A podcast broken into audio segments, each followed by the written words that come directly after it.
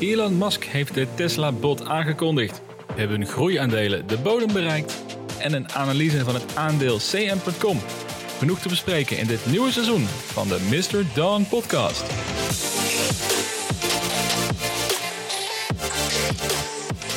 Leuk dat je luistert naar de eerste aflevering van het nieuwe seizoen. Als je de teaser hebt beluisterd, dan ben je op de hoogte van het nieuwe format. Voor degenen die nog niet beluisterd hebben, even een korte introductie.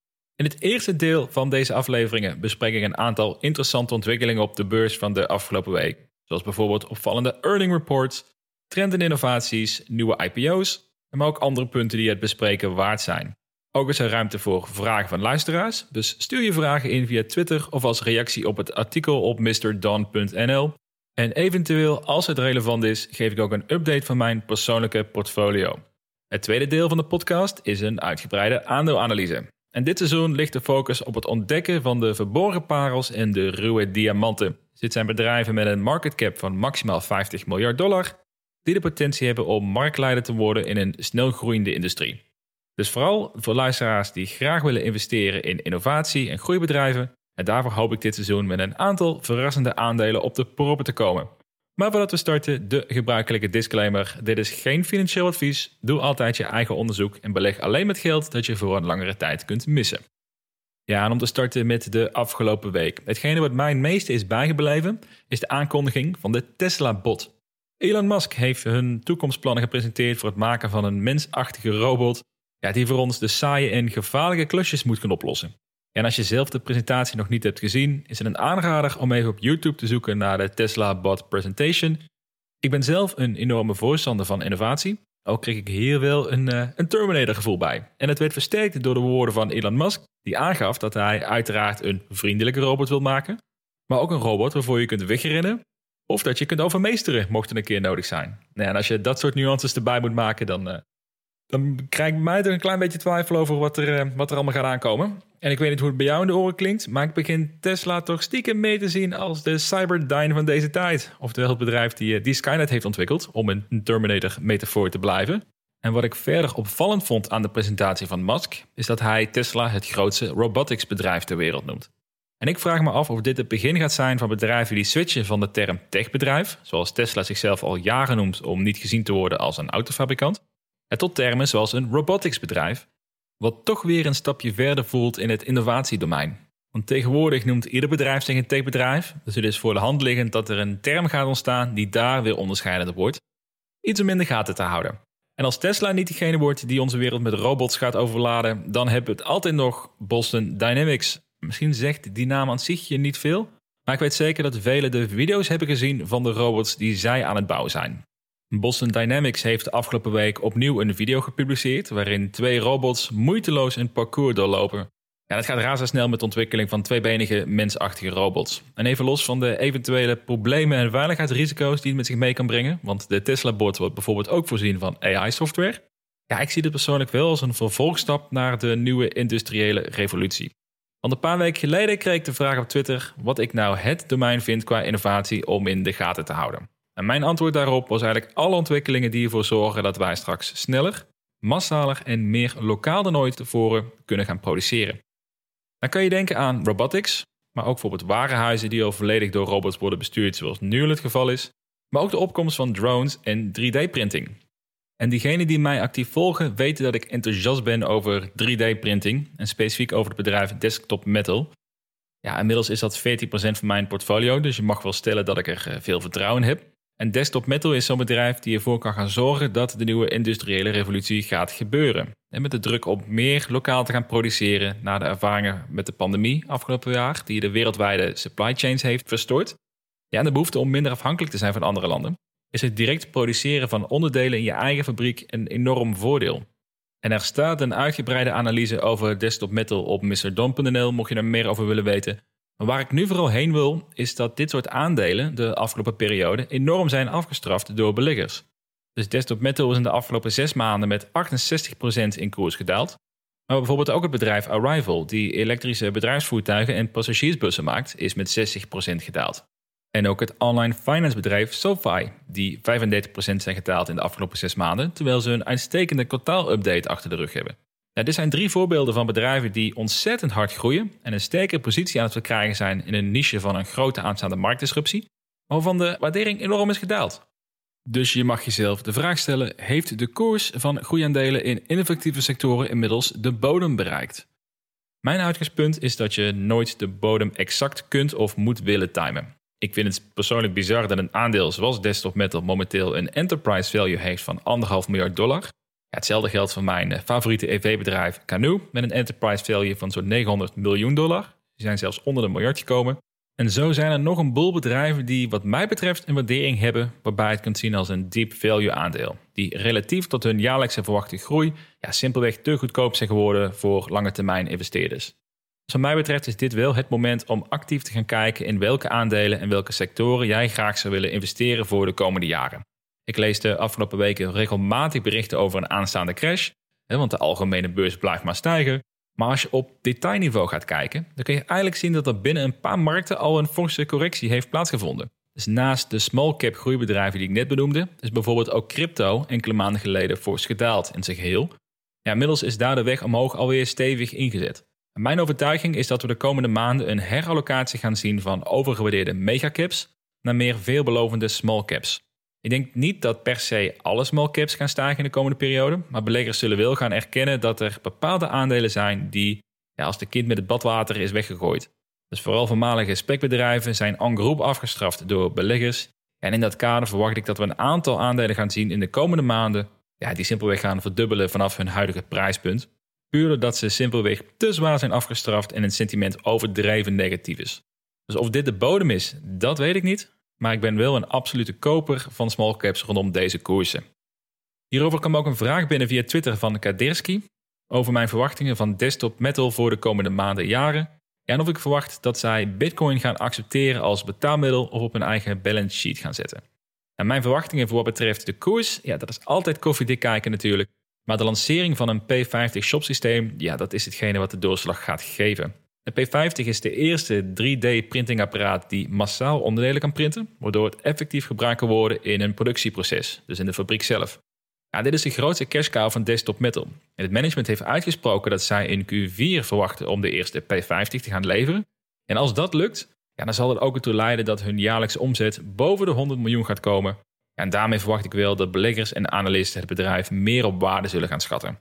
Dus een koers van 12 tot 15 dollar over de periode van de komende zes maanden vind ik in dat geval een realistisch uitgangspunt. Ja, echter tegelijkertijd, als de P50 verdere vertraging oploopt en pas heel laat in Q4 of begin 2022 geleverd wordt, ja, dan kan de koers best verder nog zakken naar ongeveer 6 dollar in de komende zes maanden. Dat is nog steeds een prima risk-reward om nu in te stappen, maar het magische woord is de P50. En voor de lange termijn, ja, als je voor vijf jaar of langer vooruit kijkt, ik denk niet dat het een vrij aannemelijk scenario is dat de koers 5 tot 10 keer over de kop gaat vanaf huidig prijsniveau. Ervan uitgaande dat ze hun ambities waarmaken natuurlijk.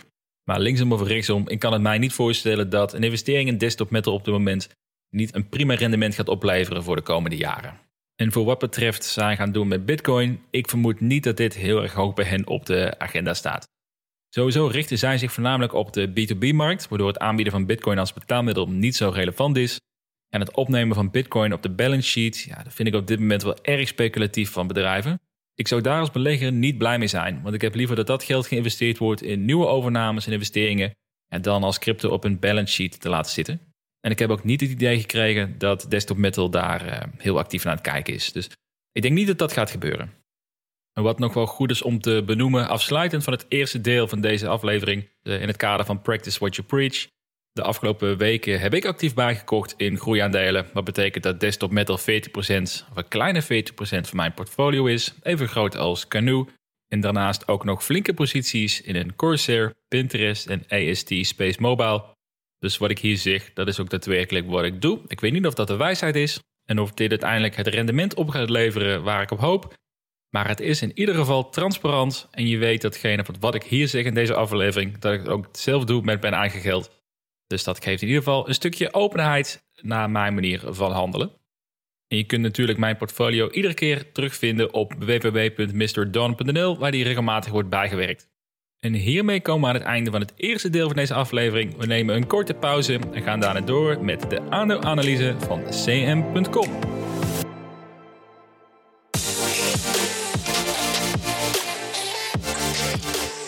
Tijd voor de aandeelanalyse van deze week. Vandaag staat in de spotlight het Nederlandse mobile communication en cloud service bedrijf CM.com. In deze analyse ga ik jullie vertellen wat CM.com doet, hoe een omzet en de groei eruit ziet. Werpen we een blik op de huidige waardering en uiteraard sluiten we weer af met een bear en een bullish case met een eindconclusie waarbij de knoop wordt doorgehakt. Krijgt CM.com een plekje in mijn lijst van gouden aandelen. En aan het einde van het seizoen werpen we een blik op alle gouden aandelen en hoe ze hebben gepresteerd. Dus dat wordt, uh, dat wordt pijnlijk, denk ik, maar we gaan het meemaken. Laten we beginnen met een introductie van het bedrijf. CM.com heeft software ontwikkeld die bedrijven helpt met hun mobile first marketing en communicatie. Het bedrijf is gevestigd in Breda en 22 jaar geleden gestart met een eigen ontwikkelde software om sms'jes te kunnen versturen. En inmiddels werken er bijna 700 mensen bij het bedrijf. En sinds 2020 is CM.com genoteerd aan de Nederlandse beurs dankzij een fusie met een SPEC. En hierdoor kregen ze een cash-injectie van zo'n 73 miljoen euro, die ze nodig hebben om wereldwijd te kunnen schalen met hun producten.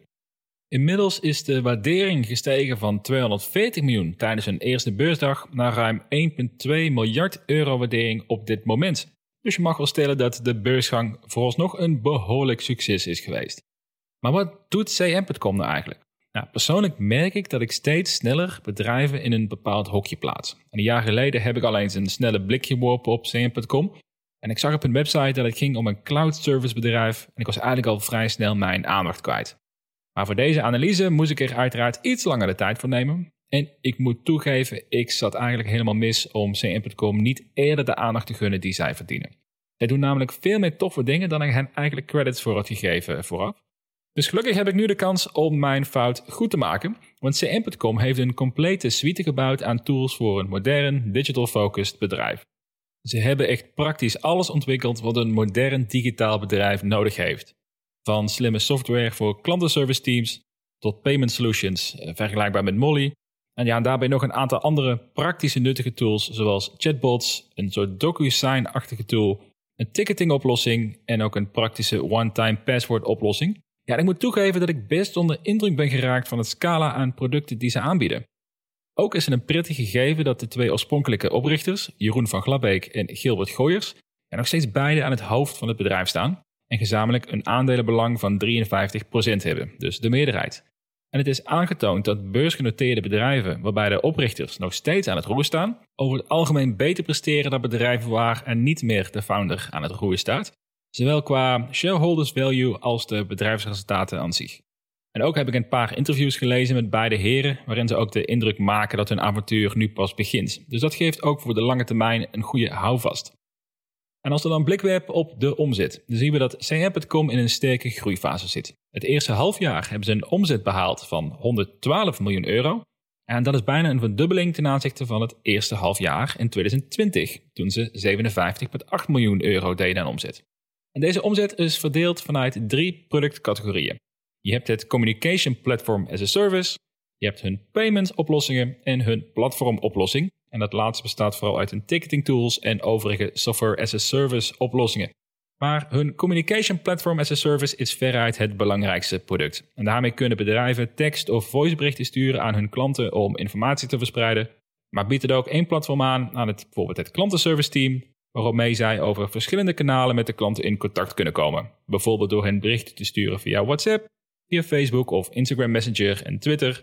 Ja, dat zorgt ervoor dat je ook als klantenservice veel sneller en persoonlijker kunt communiceren met je doelgroep. En daarnaast kun je ook gebruik maken van de data die je opslaat van je klanten, om te zorgen dat je ook daadwerkelijk relevante berichten stuurt. Ja, omdat het nogal intrusive is als je een bericht krijgt van een bedrijf. En daar moet ook een goede reden voor zijn, want anders doet het meer kwaad dan goed. Ik ken zelf een bedrijf die mij iedere maand een berichtje stuurt op WhatsApp met de vraag of ik een nieuw kledingpakket wil bestellen. Ja, die heb ik moeten blokkeren omdat ze me niet willen stoppen met het sturen van berichten ondanks meerdere verzoekjes. Ja, dan ben je mij als klant definitief kwijt. En zo zal jij waarschijnlijk ook wel een situatie herkennen waarbij dat het geval is geweest. Dus je moet er heel voorzichtig mee zijn. Maar goed, zoals ik al zei, dit is wel hun belangrijkste productgroep, waarbij zo'n 92% van de jaarlijkse omzet uit wordt behaald. Dat is namelijk 94,1 miljoen euro. En het mooie nieuws is dat deze categorie ook ontzettend hard groeit. Namelijk 95% in het eerste halfjaar year over year. De twee andere productgroepen hebben een aanzienlijk mindere impact op de omzet. Hun payment-oplossingen draagt bij voor 4,8 miljoen euro, dus zo'n 4% van de totale omzet. Ja, en hiermee zitten ze natuurlijk ook met sterke nationale concurrentie met onder meer een Molly en een Adyen, ja, die hoogstwaarschijnlijk ook veel meer focus hebben op dit product. En desalniettemin is het wel een sterk teken dat CM.com dit ook blijft faciliteren voor hun klanten, al zie je nadrukkelijk dat de omzetgroei daarin wel achterblijft. Met een omzetstijging van 45% is dat helemaal niet verkeerd, maar het komt niet in de buurt van de verdubbeling die hun Communication Platform as a Service maakt, maar ook zeker niet bij hun derde product, namelijk hun platform tools. Want daartoe behoren services zoals ticketing tools en ook andere software as a service oplossingen. En met een omzetgroei van 195% timmert dit onderdeel sterk aan de weg. Ja, al is het wel grotendeels gedragen door overnames van Robin HQ en CX Company. En ook is het interessant dat zij hun eerste klant in de UK hebben aangetrokken, die gebruik kan maken van hun nieuwe Conversational Voicebot tool. En dat is stiekem best een toffe technologie, waarmee je als klant telefonisch contact kan hebben met een bot, die het gros van de vragen kan beantwoorden. Ja, en dan in theorie ook gewoon sneller en beter kan dan een menselijke klantenservice, die daardoor weer meer tijd hebben om de meer complexere vragen op te lossen.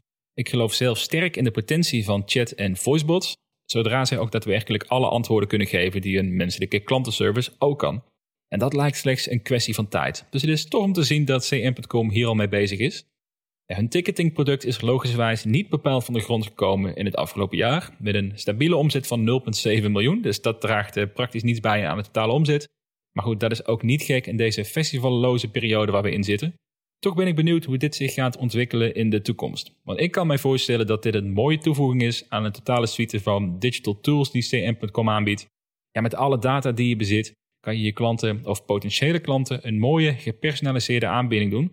Of ervoor zorgen dat zij bijvoorbeeld last minute nog een ticket kunnen kopen voor een festival. Dus dat, daar zit gewoon veel potentie in en veel, uh, nou, iets om naar uit te kijken. En dan even terug naar de cijfers. Daar waren we nog niet klaar mee. Want voor de volledigheid, de totale omzet van het eerste halfjaar was 112 miljoen euro. En CM.com heeft bij hun earnings call van eind juli aangegeven dat zij hun guidance voor 2021 hebben verhoogd, namelijk van 205 tot 220 miljoen naar 220 tot 240 miljoen euro. En hiermee komen ze dit jaar op een verwachte omzetgroei van zo'n 60% voor geheel 2021. Ja, en dat is een forse verhoging van een omzetverwachting, dus een teken dat het veel beter gaat dan CM.com had verwacht. Tegelijkertijd is ook de bruto marge iets gestegen van 22 naar 25 procent. En deze groei komt natuurlijk niet vanzelf. Ze hebben een beursgang gemaakt zodat ze sneller internationaal kunnen schalen door het aantrekken van meer marketing en salescapaciteit. En hierdoor hebben ze in het eerste halfjaar een netto verlies geleden van bijna 5 miljoen euro. En dat is iets lager dan het verlies in het eerste halfjaar van 2020 toen 5,6 miljoen euro. Dus dat valt eigenlijk reuze mee. En ook als je ziet dat zij voor ruim 50 miljoen euro aan cash en cash vergelijkbare in kas hebben, met praktisch geen noemenswaardige schulden, ja, dan mag je constateren dat we hier te maken hebben met een uiterst gezond bedrijf. Ja, en dat zorgt ervoor dat je met een gerust hart kan investeren, zonder angst te hebben dat ze binnenkort een nieuwe cash-injectie nodig hebben, waarmee jij je aandelen eventueel zou kunnen zien verwateren. Overigens draaien ze qua EBITDA break-even, maar ik ben niet zo'n fan van die metric. We leven in een wereld waar je wel netjes je belasting moet betalen en moet afrekenen over je rente. En rekening moet houden met je afschrijvingen. Dus ik kijk veel liever naar de netto winst. Maar al met al, we zien een sterke groei, een gezonde financiële positie met een verlies wat je prima kan leiden als je een jaarlijkse groei van 60% kan vasthouden. En we hebben te maken met producten die steeds relevanter worden in het moderne, digitale en mobile first omgeving waar we in zitten. Waarbij ze ook qua innovatie op het gebied van voice en chatbots gewoon goed bezig zijn. Dus ik moet toegeven, dit is een goede eerste kennismaking met cm.com. Dus nu we dat hebben geconstateerd, is het ook interessant om te gaan kijken naar de waardering. Want is het ook daadwerkelijk een goede investering op dit moment? Op dit moment wordt cm.com gewaardeerd op 1,24 miljard euro. Ze zijn nog niet winstgevend, dus we kunnen niet rekenen met een PE-ratio. Maar er zijn ook andere metrics waarop we kunnen bepalen of de waardering op dit moment aantrekkelijk is om voor te investeren. Om met een verwachte omzet van circa 230 miljoen euro dit jaar, even gemakshalve de middenweg van hun guidance, dan kom je op een price to sales van 5,6. Oftewel, je betaalt nu 5,6 keer de verwachte omzet van 2021 bij de huidige waardering. Als we dat vergelijken met hun grootste internationale concurrent, Twilio, die met een market cap van ruim 57 miljard dollar wel iets groter is dan CM.com. Maar goed, hun business en jaarlijkse groei is wel vergelijkbaar met elkaar, ook tussen de 60 en de 70% groei. Dan zien we dat Twilio een price to sales heeft van 21 keer de verwachte omzet in 2021. Ja, met dat vergelijken is CM.com vier keer zo goedkoop. Al zijn er wel een paar nuances. Zo behaalt Twilio een bruto marge van rond de 50%. En dat is het dubbele van CM.com. En dat komt omdat ze in de Verenigde Staten net iets meer bereid lijken om de portemonnee te trekken voor cloud software en digital marketing tools. Ja, dat heeft natuurlijk wel een flinke impact op de waardering, waardoor Twilio opeens niet meer zoveel duurder voelt dan een CM.com. Ja, en Twilio wordt zeker niet gezien als een goedkoop aandeel, dus goed om dat te beseffen. Vandaar dat ik heb gekeken naar een discounted cashflow analyse op basis van de komende vijf jaren. En dat geeft een goed beeld van de intrinsieke waarde van het bedrijf. En dan kom ik voor CM.com uit op een bedrag van 28 euro. Dat wordt bijna drie keer zo hoog als de waardering waarmee ze in 2020 naar de beurs zijn gekomen. Dus de eerste groep beleggers die hebben een, eh, een prima investering gedaan. Maar dat betekent in mijn ogen ook dat het aandeel momenteel iets te hard op de troepen vooruit loopt. De huidige koers van 42 euro is daarmee exact 50% boven de waarde waarop ik het zou inschatten. En als je ook rekent met een margin of safety, hoeft het niet hoog te zijn bij dit soort bedrijven met een flinke groei en uitstekende financiële positie, ja, dan zou ik 25 euro als koersdoel zetten voor mezelf.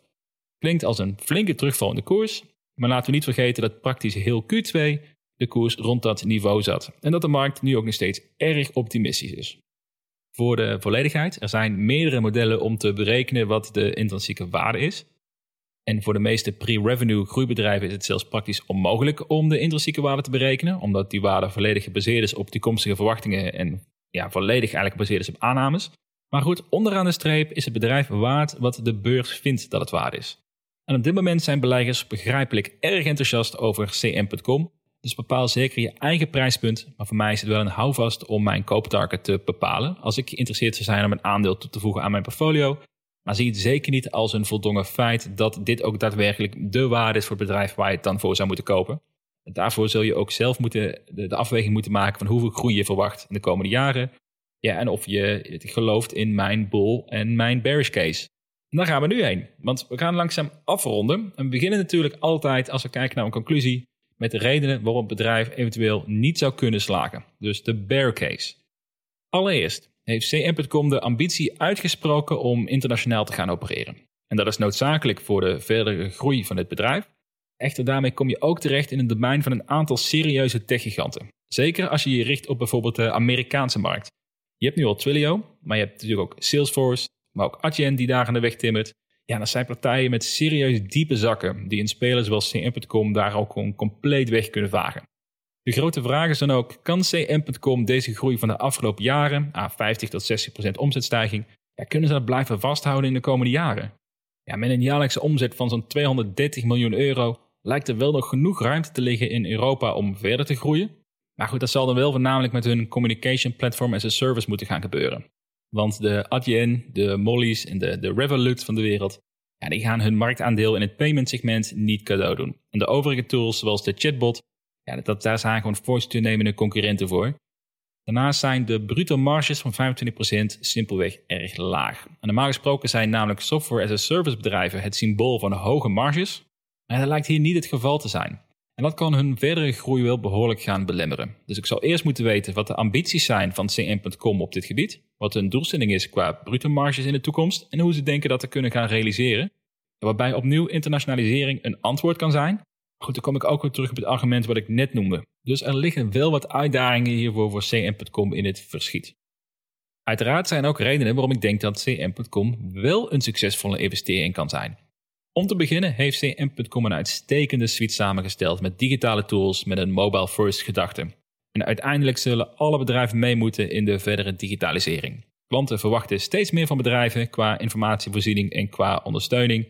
Ja, en een voice en een chatbot zijn twee uitstekende innovaties die dan ook direct geld gaan opleveren voor bedrijven. Namelijk doordat zij een kleiner klantenservice team kunnen aanhouden, of dat ze daarmee gewoon hun klanten ook veel sneller kunnen helpen. Aan zich zijn ze hiermee natuurlijk niet uniek, maar in de combinatie die CM.com aanbiedt met hun communication platform en hun payment en ticketing services, ja, kan ik mij goed voorstellen dat er genoeg grote bedrijven zullen zijn die met CM.com in zee willen gaan. En indien hen dat lukt en ze krijgen dankzij hun uitgebreide marketing en salesactiviteiten ook in meerdere landen een voet aan de grond, ja, dan is de waardering van 1,2 miljard euro slechts een begin. Daarnaast heb je te maken met een bedrijf waarbij het fundament helemaal klopt. De twee oprichters zitten nog steeds in de directie en hebben een meerderheidsbelang. Er is een flinke omzetgroei zichtbaar. Ze hebben praktisch geen schulden. Ja, een uitstekende cashpositie. En ook de macro-trends spreken het voordeel van de richting die CM.com gekozen heeft. In andere woorden, het moet goed misgaan, wil je hier op lange termijn geld op verliezen. En dat laatste vat ook wel een beetje mijn conclusie samen. Overal ben ik enthousiast geworden over CM.com, met de redenen die ik zojuist heb genoemd. Er zitten wel degelijk grote uitdagingen in het vooruitzicht, vooral hoe ze internationaal een verdere groei verwachten te realiseren. Maar goed, ze hebben daar alle tijd voor, gezien de gezonde financiële situatie.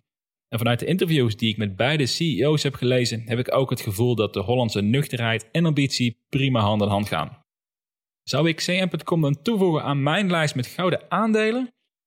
Ja, ik twijfel heel hard, maar ik heb besloten dat ze net tekort gaan komen voor die waardering. En toch ben ik onder de indruk geraakt en heb ik het gevoel dat het voor de lange termijn beleggers een relatief veilige investering is, waarbij je voorbehouden van een brede marktcrash over de lange periode een prima rendement uit kan halen.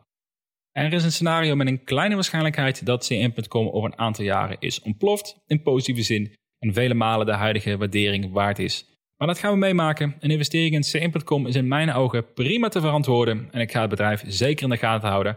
En ik ben in ieder geval positief verrast over hetgene wat ze te bieden hebben. En ik vind eigenlijk stiekem ook wel heel erg tof dat we zo'n bedrijf hebben in Nederland. Die in ieder geval de potentie heeft om de strijd aan te kunnen gaan met een aantal grote internationale techspelers. Ja, en dat is gewoon ontzettend tof natuurlijk om, uh, om te merken. Dus wat dat betreft, alle props in hen en veel succes in de komende jaren. Tot dusver deze analyse over CM.com en daarmee ook de eerste aflevering van het nieuwe seizoen. Vind je dit een leuke podcast en luister je via iTunes, dan zou je mij ontzettend helpen om deze een rating te geven en eventueel een reactie achter te laten. Als je mij verder wilt steunen voor het maken van deze content, dan kan je ervoor kiezen om voor 40 euro per jaar een donateur te worden. Daarvoor kan je gaan naar www.mrdon.nl slash donateur, waarbij je eventueel ook zou kunnen kiezen voor het kopen van een hele toffe Investor Snapcap die in september wordt geleverd. Daarover ook meer informatie op mrdon.nl. Voor nu bedankt voor het luisteren en graag tot de volgende aflevering.